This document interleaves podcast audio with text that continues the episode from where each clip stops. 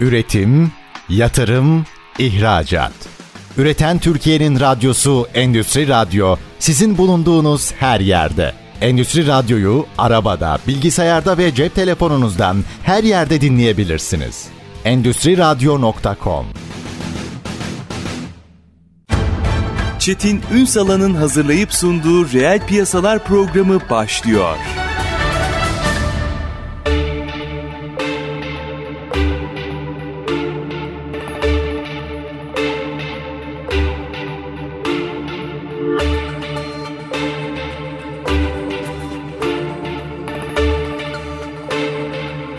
Reel piyasalardan merhabalar. Türkiye'nin gerçek gündeminde birlikteyiz efendim. Bugün aslında Türkiye'nin de dünyanın da en önemli sektörlerinden birine mercek tutacağız. Kırmızı et üretimine, daha doğrusu kırmızı et üretimi üzerinden de Türkiye'de hayvancılığı, besiciliği, kırmızı et üretimi ve pazarını konuşacağız. Sorunlardan çözüm önerilerine kadar tüm yönleriyle masaya yatıracağımız bu meselede, bu başlıkta aslında orada bir üretim, üreticinin ne yaşadığını, üreticinin ne ihtiyaçları olduğunu ve üreticinin bunu yaparken nelere ihtiyacı olduğunu mercek altına alacağız. Tabii bir tarafta üretimin, bir tarafta işte iklim krizi ve benzeri meselelerdeki tartışmalar, hatta bir ara biliyorsunuz halen gündemde yapay et üretimi bile e, tartışılıyor şu anda. Fakat tüm bunlar gerçekleriyle nelerdir? Biz bunları mercek altına alacağız. Bir tarafta da baktığınızda ürettiğimizin aslında katma değerli hale getirilmesinin yolları nelerdir? Bizim birçok sektörde aslında konuştuğumuz meselelerin başında bu geliyor. Bir şeyi üretiyoruz ama ürettikten sonra onu türev ürünlere çevirmek ve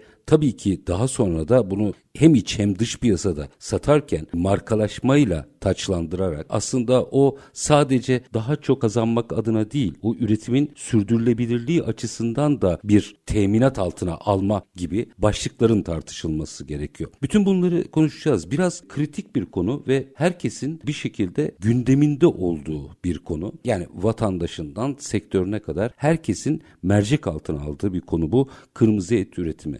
Doğru ya da yanlış bir şekilde tartışılmaya devam ediliyor. Fakat bunun özellikle doğru algılanabilmesi ve sorunların çözülmesi adına işin sektörüyle tartışılmasında fayda var. İşte biz bunu mercek altına alacağız. Az sonra çok kıymetli bir konuğumuz bizlerle birlikte olacak ve Türkiye'de kırmızı et üretimini konuşacağız. Şöyle bir bakalım aslında Tarım ve Orman Bakanlığı'nın bu konuyla ilgili çalışmalarında neler anlatılıyor. Ona şöyle bir bakalım özellikle 2020-2024 sektör politika belgesine baktığımızda neler karşımıza çıkıyor. Şöyle konumuza dönmeden önce birkaç detayı aktaralım isterseniz size. Mesela bu konuyla ilgili yapılan çalışmalarda Kırmızı Et Sektör Politika Belgesi söz konusu. 2020-2024'te Türkiye'de gıda ve tarım politikalarının belirlenmesi ve uygulanması kapsamında sektörün mevcut durumu burada ortaya konuluyor. Sorun alanları, gelecek eğilimlerin ortaya konulması amaçlanıyor. Yine bu 2020-2024 döneminde izlenecek politikaların belirlenmesi amacıyla hazırlanan bir raporlama bu. Çalışma kapsamında baktığınızda süt sektöründe dünya ve Türkiye'de genel olarak mevcut durumun da değerlendirildiği gözüküyor. Biz bütün bunları konuşacağız. Raporu da bakacağız tabii raporun bize ne anlattığını ama dediğim gibi herkesin bir fikri olan ama çok az kişinin bilgisi olan bu alanı biz sahaya dönerek konuşacağız. Kırmızı et üzerinden Türkiye'de hayvancılığı, besiciliği ve pazarı konuşacağız. Başyazıcı Gıda Yönetim Kurulu Başkanı Murat Başyazıcıoğlu bugün reel piyasaların konu. Sayın Başyazıcıoğlu günaydınlar. Yayınımıza hoş geldiniz efendim. E, günaydın Çetin Bey. Hoş buldum. İyi yayınlar. Var olunuz. Çok çok teşekkür ediyorum. Üstadım girizgahta da söylediğim gibi herkesin fikri olan ama çok az kişinin bilgisi olan bir alandan bahsediyoruz. Şuradan başlayalım mı? Bize et üretiminden besiciliğe, hayvancılığa kadar şu pazarı bir anlatabilir misiniz? Önce buradan başlayalım. Biz nasıl bir fotoğrafla karşı karşıyayız? Tabii ki de.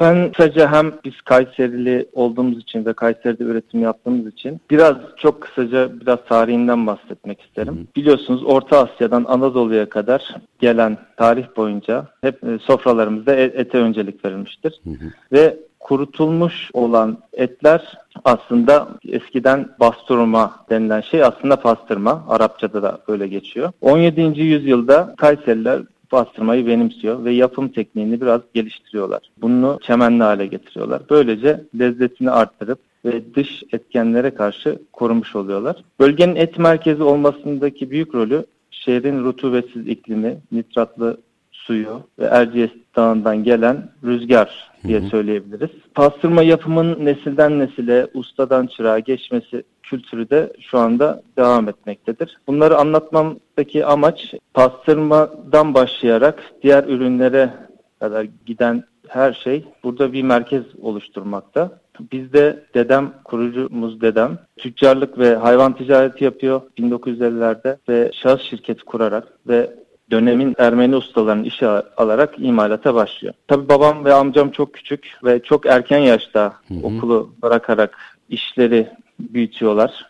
Ve 83 yılında benim doğduğum yıllarda modern bir et kombinası kurarak ürün çeşitliliğini arttırıyorlar. Yani sektörün gelişimine şahitsiniz. Buradan bunu evet. çok net orta yani kuşaklar boyu geliyor. Peki yıllar içerisinde nereden nereye geldi sektör? Yıllar içinde tabii bu Türkiye'nin dört bir yanından sonuçta üretim tesisleri açılmaya başlandı. Hı hı. Hayvancılık bu işte tabii et için çok önemli bir merkez. İşte Erzurum, Kars, Erzincan buralar hep zamanında yurt dışında hayvan gönderen merkezler. Meralarda çok ciddi hayvanlar besleniyor. Tabi bu gitgide azalmaya başlıyor. Hı hı. İnsanlar para kazanamadıkları için bu işi bırakmaya başlıyorlar ve büyük şehirlere göçler başlıyor. Hayvan varlığı bu sefer azalınca ister istemez et fiyatları da artmaya başlıyor. Tabii bizim yem girdi en büyük girdilerimiz biliyorsunuz yem.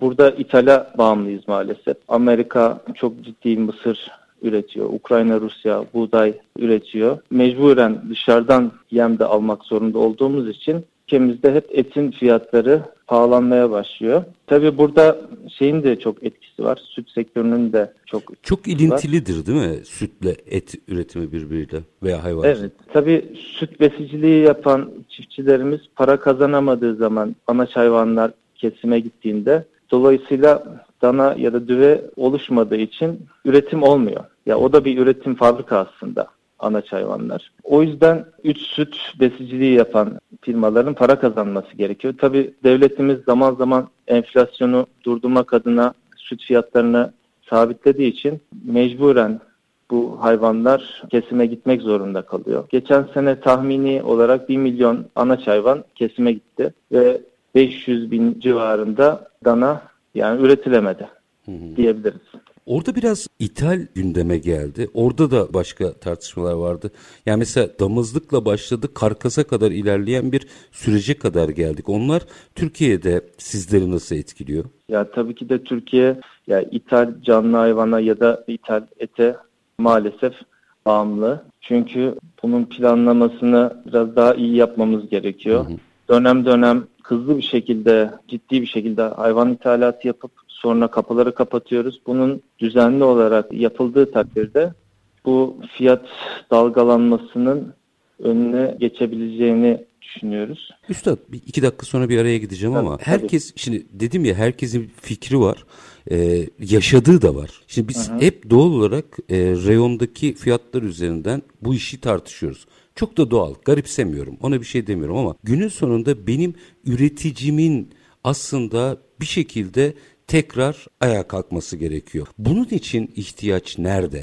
Evet. Şimdi e, biliyorsunuz mera alanlarımızı kullanamaz hale getirdik. Hayvan sayımlarını tam ölçemiyoruz. Bunu ölçmemiz lazım. Bunu daha iyi yönetmek için. Hı hı. Verimlilikle alakalı çalışmalar yapmamız gerekiyor. Yani biz mesela karkas kesimde 250 kilo e, karkas et elde ediyoruz bir hayvan kesiminde. Bunu daha da arttırmamız gerekiyor. Yem rasyonlarımızı gözden geçirmemiz gerekiyor. Birçok çiftçi belki hayvanların ne kadar kilo aldığını sadece gözle görebiliyor. Bunların ölçülmesi gerekiyor. Gençleri biraz daha kırsala doğru çekmemiz lazım. Çünkü şu anda çok kısa yoldan kısa vadede para kazanma yollarını arıyorlar. Ama bu geleceğimiz için gençleri biraz daha bu işe özendirmemiz gerekiyor. Onun için de bu sektörün para kazanması gerekiyor. Tarım arazilerinin fiyatlarının yüksek olmaması gerekiyor. Bunun kontrol altında olması gerekiyor. Bakanlığımızın, Tarım Bakanlığımızın uzun vadeli planlarının biraz daha net ve desteklerin önceden açıklanması gerekiyor. Ve benim nacizane düşüncem yani küçük işletmelerin birleşmesi, birlik olması, ortaklaşa hareket edebilmesi, mümkünse kooperatiflerin arttırılması, bu alanda işte pazarlama konularında uzman kişilerle çalışılması. Yani ortak hareket edilmesi. Üstad şöyle yapalım mı? Orası çok kritik Tabii. bir başlık. Özellikle küçük Hı-hı. işletmelerin burada ortak e, hareket etmesi için ne tip eylemlere girmemiz, ne neler yapmamız gerekiyor? Yani işini birleştirirsiniz de sonra ayrılırlar. Sağlıklı Hı-hı. olarak. E, bu konuda hassasiyetiniz bence önemli. Minik bir araya Hı-hı. gideyim. Aranın ardından Tabii. işi bu boyutuyla açalım. Çünkü galiba kritik noktalardan birini bu oluşturuyor. E, burayı biraz Hı-hı. detaylandırmak isterim. Ama minik bir ara. Aranın ardından Başyazıcı Gıda Yönetim Kurulu Başkanı Murat Başyazıcıoğlu ile sohbetimiz devam edecek. Hayvancılığı, kırmızı et üretimini, besiciliği konuşuyoruz. Önemli bir virgül atıyoruz. Virgülü hemen reklamların ardından kaldıracağım. Kısa bir ara lütfen bizden ayrılmayın. Üretim, yatırım, ihracat.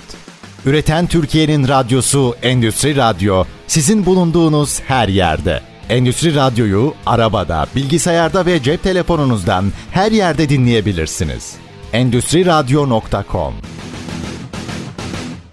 Kısa bir aranın ardından reel piyasalarda tekrar sizlerle birlikteyiz efendim. Türkiye'de hayvancılığı, besiciliği, kırmızı et üretimini ve pazarını konuşuyoruz. Başyazıcı Gıda Yönetim Kurulu Başkanı Murat Başyazıcıoğlu bizlerle birlikte. Sayın Başyazıcıoğlu araya gitmeden önce ortak hareket etmekten bahsetmiştiniz. Evet. Bilhassa küçük işletmelerin burada galiba koordine edilmesi gerekiyor. Biraz açalım mı? Yani şimdi ilkesel olarak herkesi bir araya getirirsiniz. Ama siz sektörü bilen biri olarak neyi doğru yaparsak ortak hareket edilmesini ya da birliktelikleri sağlar sağlarız? Bu konuda fikirlerinizi merak ederim açıkçası. Peki şimdi şöyle küçük işletmeler biliyorsunuz çok fazla öz sermayeli çalışmadığı için sonuçta girdilerini bazen karşılamıyor ve bu işi bırakabiliyorlar. Hı hı. Şu andaki çiftliklerdeki kapasitelerin belki önemli bir derecede boş olan çiftliklerimiz var. Sermaye birleştirerek yani ortak bir yerde daha büyük Biraz daha çünkü bu iş biraz daha büyük ölçekli yapmaya doğru gidiyor. Yani küçük işletmelerin işleri ya tabii giderleri biraz daha az ama bu işi biraz daha profesyonel şekilde tesislerin yapılış aşamasından itibaren daha verimli odaklı ilerlenmesi gerekiyor. Biraz bu konuda destek de alınması gerekiyor. Hmm. Yani bilen sonuçta paylaşmak burada benim için çok önemli bir kavram. Sonuçta siz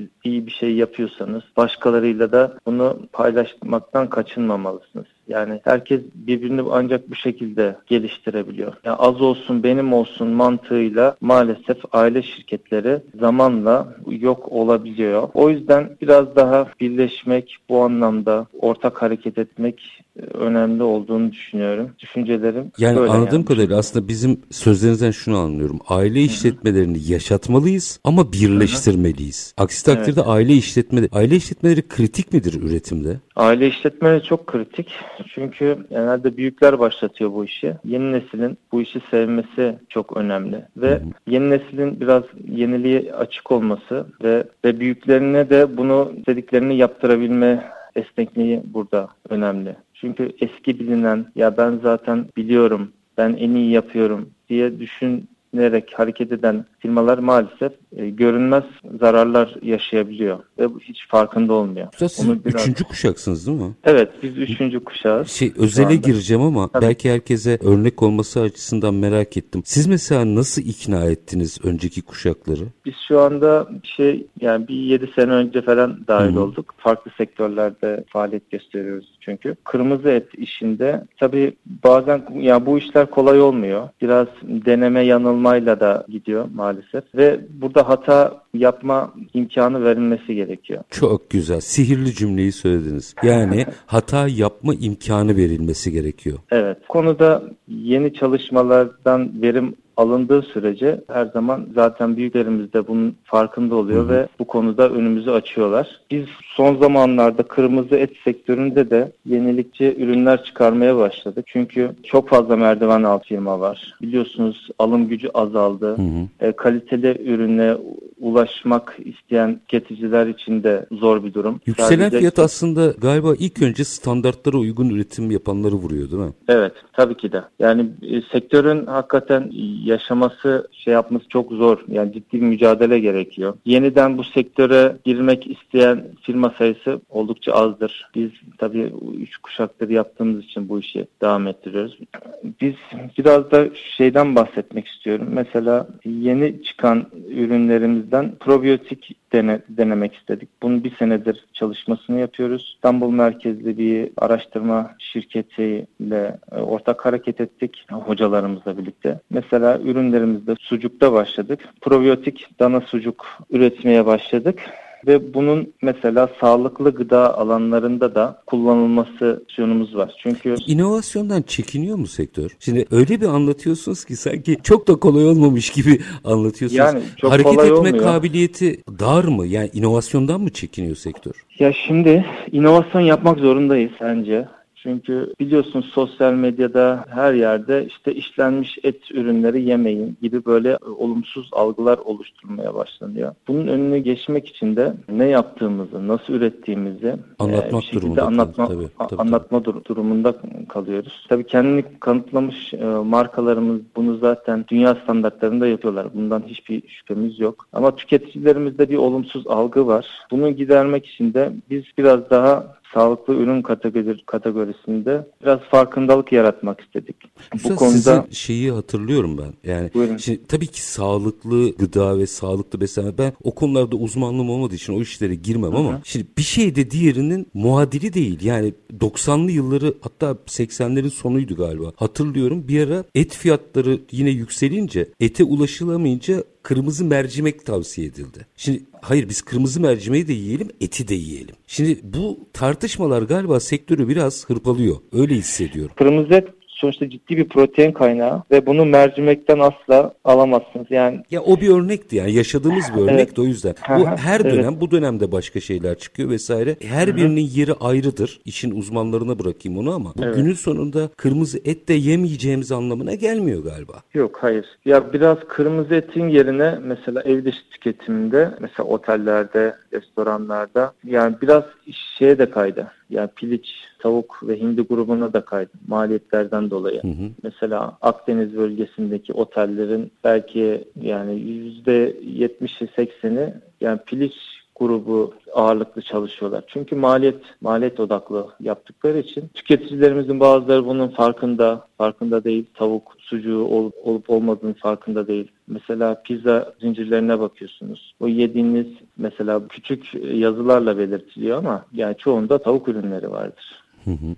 Bu konuda tabii maliyet olunca kırmızı ette mecburen tavuk ürünleri biraz daha ön planda olmaya başlıyor. Yakın zamanda da et fiyatlarının çok düşeceğini öngöremiyoruz. Dolar kurunun artmasıyla yem fiyatları artacaktır. Yem fiyatları artınca kırmızı et fiyatlarına da bu yansıyacaktır. Yani kısa vadede çok fiyatların geri geleceğini düşünüyoruz açıkçası. Peki yine bir üretim bazında bir şey sormak istiyorum. Hı. İşin inovasyon tarafına yine geleceğim ama üretim bazında bir şey sormak istiyorum. Tarım ve Orman Bakanlığı'nın TAGEM belgelerine baktığımızda 2020-2024 strateji planında ortaya konulan 2018 rakamlar ama şu anda da çok bir şey değiştiğini düşünmüyorum. Dünyaya baktığımda 1.4 milyar baş bir hayvan varlığı var. Rakamlar bize bunu anlatıyor. Neredeyse %79'u küçük baş ve %21'i sığırlardan oluşuyor. Hı hı. Şimdi bizim ülkemizde de çok farklı bir durum yok. Biz o büyük baş küçük baş dengesini niye bir türlü sağlayamıyoruz? Yani size sorayım.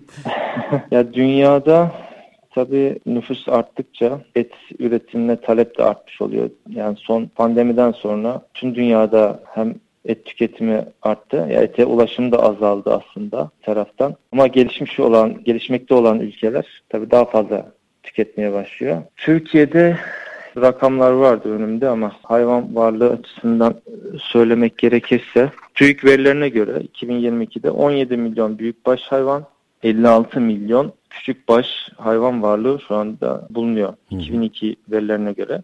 Tüketimde neredeyse yani başa baş üretimle tüketim. Burada küçük baş çok hızlı üretilebiliyor. Yani bir, bir dananın kesim haline gelmesi neredeyse 12 ay.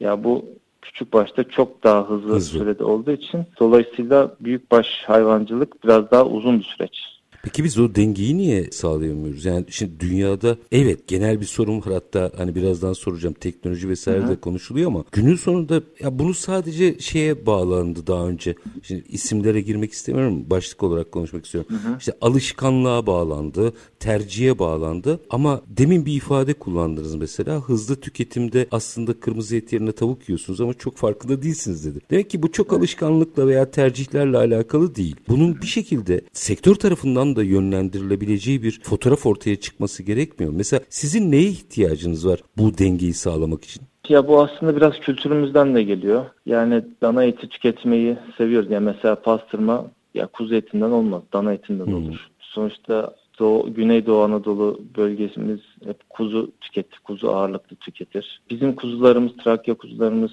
oldukça meşhurdur. Zaten bunu ihraç noktasında da çok talep var. Or Katar'a bir ihracat yapıldı. Hmm. Yani fazlamız var aslında. Ee, orada gayet küçük başta hem üretim olarak hem de fazla yani fazla da aslında dışarıya şey yapabiliyoruz. İhraç şansımız da var bu konuda. Yani bizim tartışmamız aslında büyük başta başlıyor. Hı hı. Büyük baş varlığımız hep düştüğü için bu ancak kendimize bir yetmiyor. Dışarıdan almaya devam ediyoruz. İthalata bağımlıyız o konuda. Ama dediğiniz gibi mera alanlarımızı biraz daha iyi değerlendirip burada küçük baş hayvancılığı için yani büyük meralar gerekiyor. Hı hı. Yani Türkiye'nin e, coğrafyası da bu küçük başa daha uygun aslında. Bu, bu konuda dediğiniz gibi biraz daha yönlendirme yapılabilir. Yani ikisini bir harmanlayabiliriz. Daha, e, harmanlay harmanlamak lazım. Peki Aynen. minik bir araya gideceğim yine. Aranın ardından Hı. biraz daha işin inovasyon, markalaşma, dış pazar boyutunu da mercek altına almak istiyorum. Hatta işte şey pay etler falan tartışılıyor. O konuyla ilgili görüşünüzü de merak ediyorum ama minik bir araya Hı. gidelim. Aranın ardından Tabii. devam edelim. Efendim Kayseri'ye döneceğiz. Başyazıcı Gıda Yönetim Kurulu Başkanı Murat Başyazıcıoğlu bugün konuğumuz. Kırmızı et üzerinden aslında Türkiye'de hayvancılığı, besiciliği konuşuyoruz. Kısa bir ara lütfen bizden ayrılmayın. Üretim, yatırım, İhracat. Üreten Türkiye'nin radyosu Endüstri Radyo sizin bulunduğunuz her yerde. Endüstri Radyo'yu arabada, bilgisayarda ve cep telefonunuzdan her yerde dinleyebilirsiniz. Endüstri Radyo.com Kısa bir aranın ardından reel piyasalarda tekrar sizlerle birlikteyiz. Kayseri'deyiz bugün. Türkiye'de hayvancılığı, besiciliği, kırmızı et üretimini ve pazarı konuşuyoruz. Konumuz Başyazıcı Gıda Yönetim Kurulu Başkanı Murat Başyazıcıoğlu. Şimdi Sayın Başyazıcıoğlu biraz işin markalaşma boyutuna da geleceğim ama biraz daha popüler bir başlıktan dönmek istiyorum. Şu yapay et meselesine nasıl bakıyorsunuz? Yapay et meselesi aslında maliyetler çok yüksekti. Şimdi yaklaşık 50 dolar seviyesine indi kilosu ve bu git gide, gide düşecek. Belki bir önümüzdeki 2030 yıllarında kilosu çok da yani normal etin altına geldiği zaman bu çok daha popüler hale gelmiş olacağını inanıyorum. Amerika'da bazı uluslararası zincir markaların menülerine girmiş vaziyette. Toplumun belli bir kısmı bu karbon ayak izi, işte hayvanların fazla su tüketmesi, doğaya işte metan gazı salgılaması ile alakalı bu kırmızı eti tüketmek istemiyor. Tabii bu bizim gibi kültürlerde bunun gelişmesi biraz çok zaman alacak diye düşünüyoruz. İstatistik olarak da verirsek yani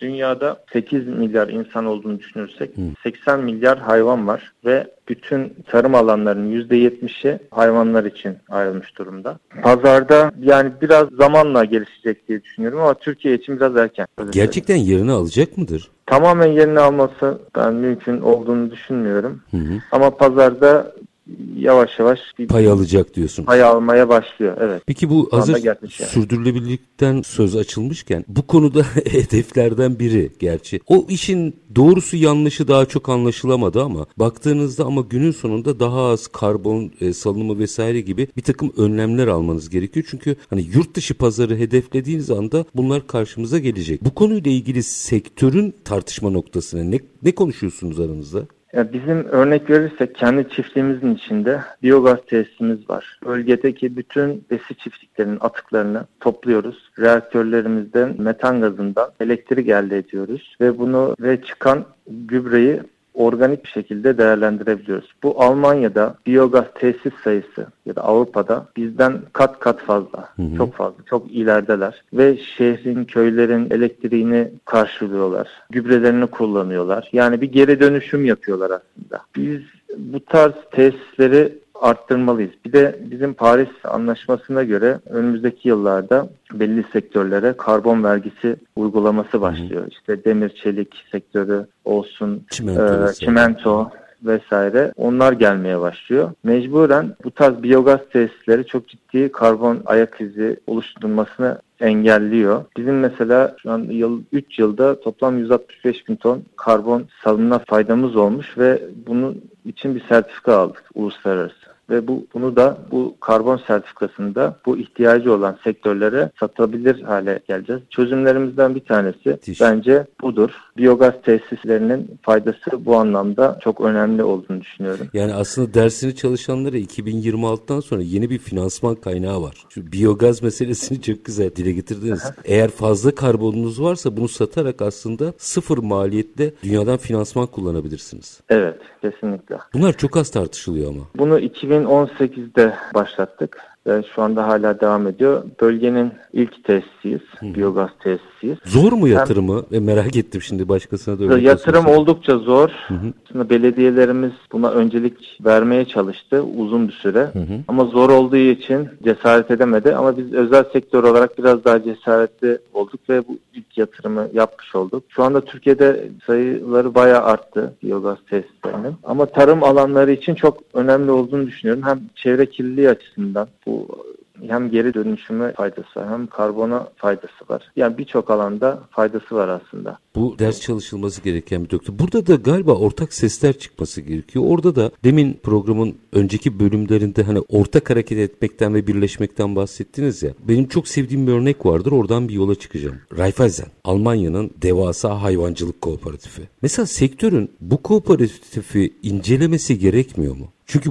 bunların yıllar içerisinde o kadar gelişmişler ki yani bizdeki tarımı finanse eden bankadan büyük bankaları var ve direkt kooperatife ait. Bu tip birlikteleri veya kooperatifleşerek güç birliklerini yeterince yapamamamızın nedenine yani siz sektör içerisinde bunları tartışıyor musunuz? Sektör içinde çok fazla tartışmıyoruz. Herkes kendi işine odaklı gidiyor biraz açıkçası. Yani hmm. Tabii ki de Et1 derneğimiz bu konuda sektörü bir araya getiriyor. Zaman zaman bunlar tartışılıyor ama daha fazla üzerinde durulması gerekiyor. Dediğiniz gibi incelenmesi gerekiyor. Yurt dışında birebir ziyaret edilmesi gerekiyor. İyi örneklerin görülmesi mutlaka gerekiyor. Çok katılıyorum size konuda. Anladığım kadarıyla bu gündeme getirilmesi gereken meselelerden biri. Yine baktığımda eski yıllardan hatırlıyorum. Şimdi tabii e, şu anda yok aslında adını da verebilirim ama vermeyeceğim. Bir çiftlik vardı modelleme çiftliği. Bir şey ata diye geçerdi başındakileri söylemeyeceğim. Çünkü o değişti evet. sürekli. Sonra da kapandı. Mesela orada Orayı incelemişimdir. Ben oranın genel müdürüyle de dönemin genel müdürüyle de sohbet ettiğimde mesela süt miktarının iki kat arttığı, hayvanların çok daha besili olduğu vesaire bir çiftlik yaratılmıştı. Bir model de aslında Türkiye'ye yayılabilirdi ama şöyle düşünüyorum ya hayvanlara pedikür yapılan, klasik müzik dinletilen ve verimlerinin ikiye üçe katlandığı bir yapıdan bahsediyoruz. Sağılmasındaki teknoloji kullanımı bugün birçok tesiste gittiğimde görüyorum. Şimdi bizim o zaman üretim tesislerimizde de modernizasyonu tartışmamız gerekir gibi geliyor. Ne durumda şu anda üretim tesisleri?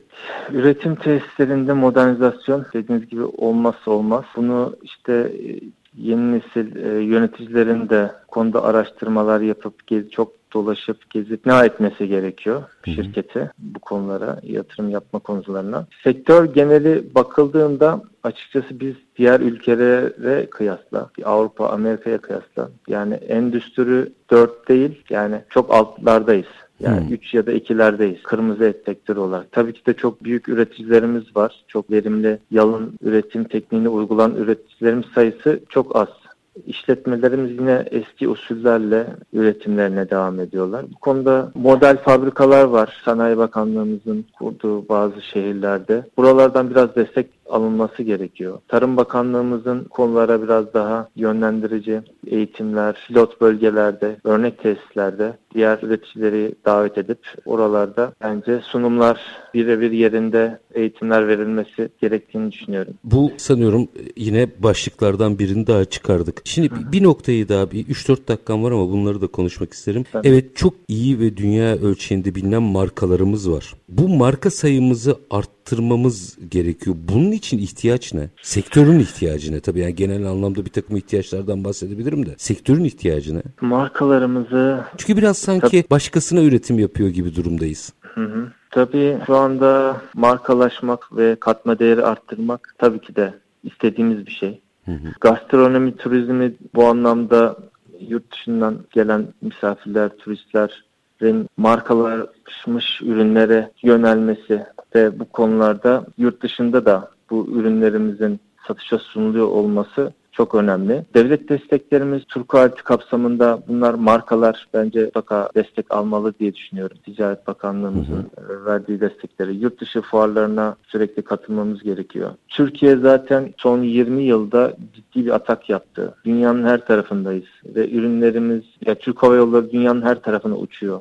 İnsanlar ülkemizi ziyaret ediyor. Bayılıyorlar yani kültürümüze, yemek kültürümüze. Bu coğrafi işaretli ürünlerimizi şu anda bu konuda sağ olsun Ticaret Bakanlığı TOP bu konuda önemli e, adımlar attı Hı hı. ve üreticileri koruma anlamında, yöresel ürünlerimizi koruma anlamında ve markalaşma anlamında sürekli teşvik ediyor. Bu da çok önemli. Yurt dışı destekleri devletimizin sunduğu onlardan mutlaka faydalanmak gerekiyor. Mesela yurt dışında bir marka tescili aldığınız zaman bunu bakanlık size belli bir oranını geri iade ediyor. Bunlar güzel şeyler. Orta Doğu, Suudi Arabistan pazarı yeni açıldı kırmızı et sektörü için. 30 milyonluk bir nüfus. Oraya orada çok ciddi yatırımlar olacak önümüzdeki yıllarda. Tüketimi de yüksek. Tüketim çok yüksek. Oralarda mutlaka olmamız gerekiyor. Daha yapılacak çok işimiz var. Ama Avrupa ve Amerika kırmızı eti Türkiye'den kabul etmiyor maalesef. Öyle bir handikapımız Neden? var. Valla Dünya Sağlık Örgütü Türkiye'yi yani kara listeye almış durumda. Yani Türkiye'den